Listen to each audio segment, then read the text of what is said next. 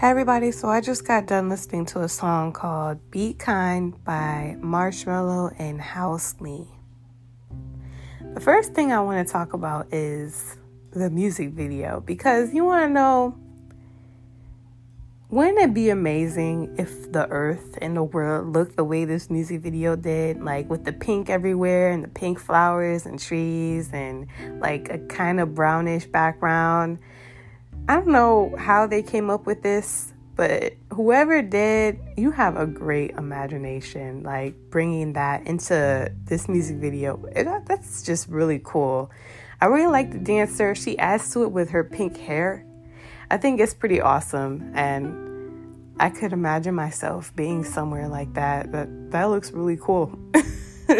I think theme parks should actually make a place where their people can go in and just be like in this imaginary world. But as far as the song goes, I really like the voice of Halsey. Halsey. I think this is my second time hearing her songs.